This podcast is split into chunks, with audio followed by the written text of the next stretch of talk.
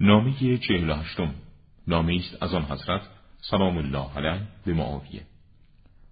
و قطعی است که ظلم و ارتکاب خلاف واقع انسان را در دنیا و آخرتش هلاک می کند و نقص و اختلال وجودی او را نزد جوی او پدیدار می نماید و من یقین دارم آنچه را که از دست تو رفته نمی توانی دریابی.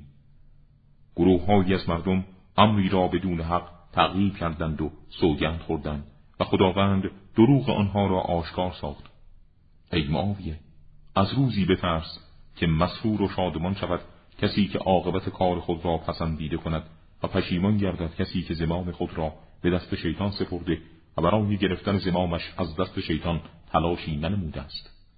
تو ما را به حکم قرآن دعوت کردی در حالی که اهل قرآن نبودی و در واقع ما دعوت تو را نپذیرفتیم بلکه ما قرآن را در حکمش اجابت کردیم.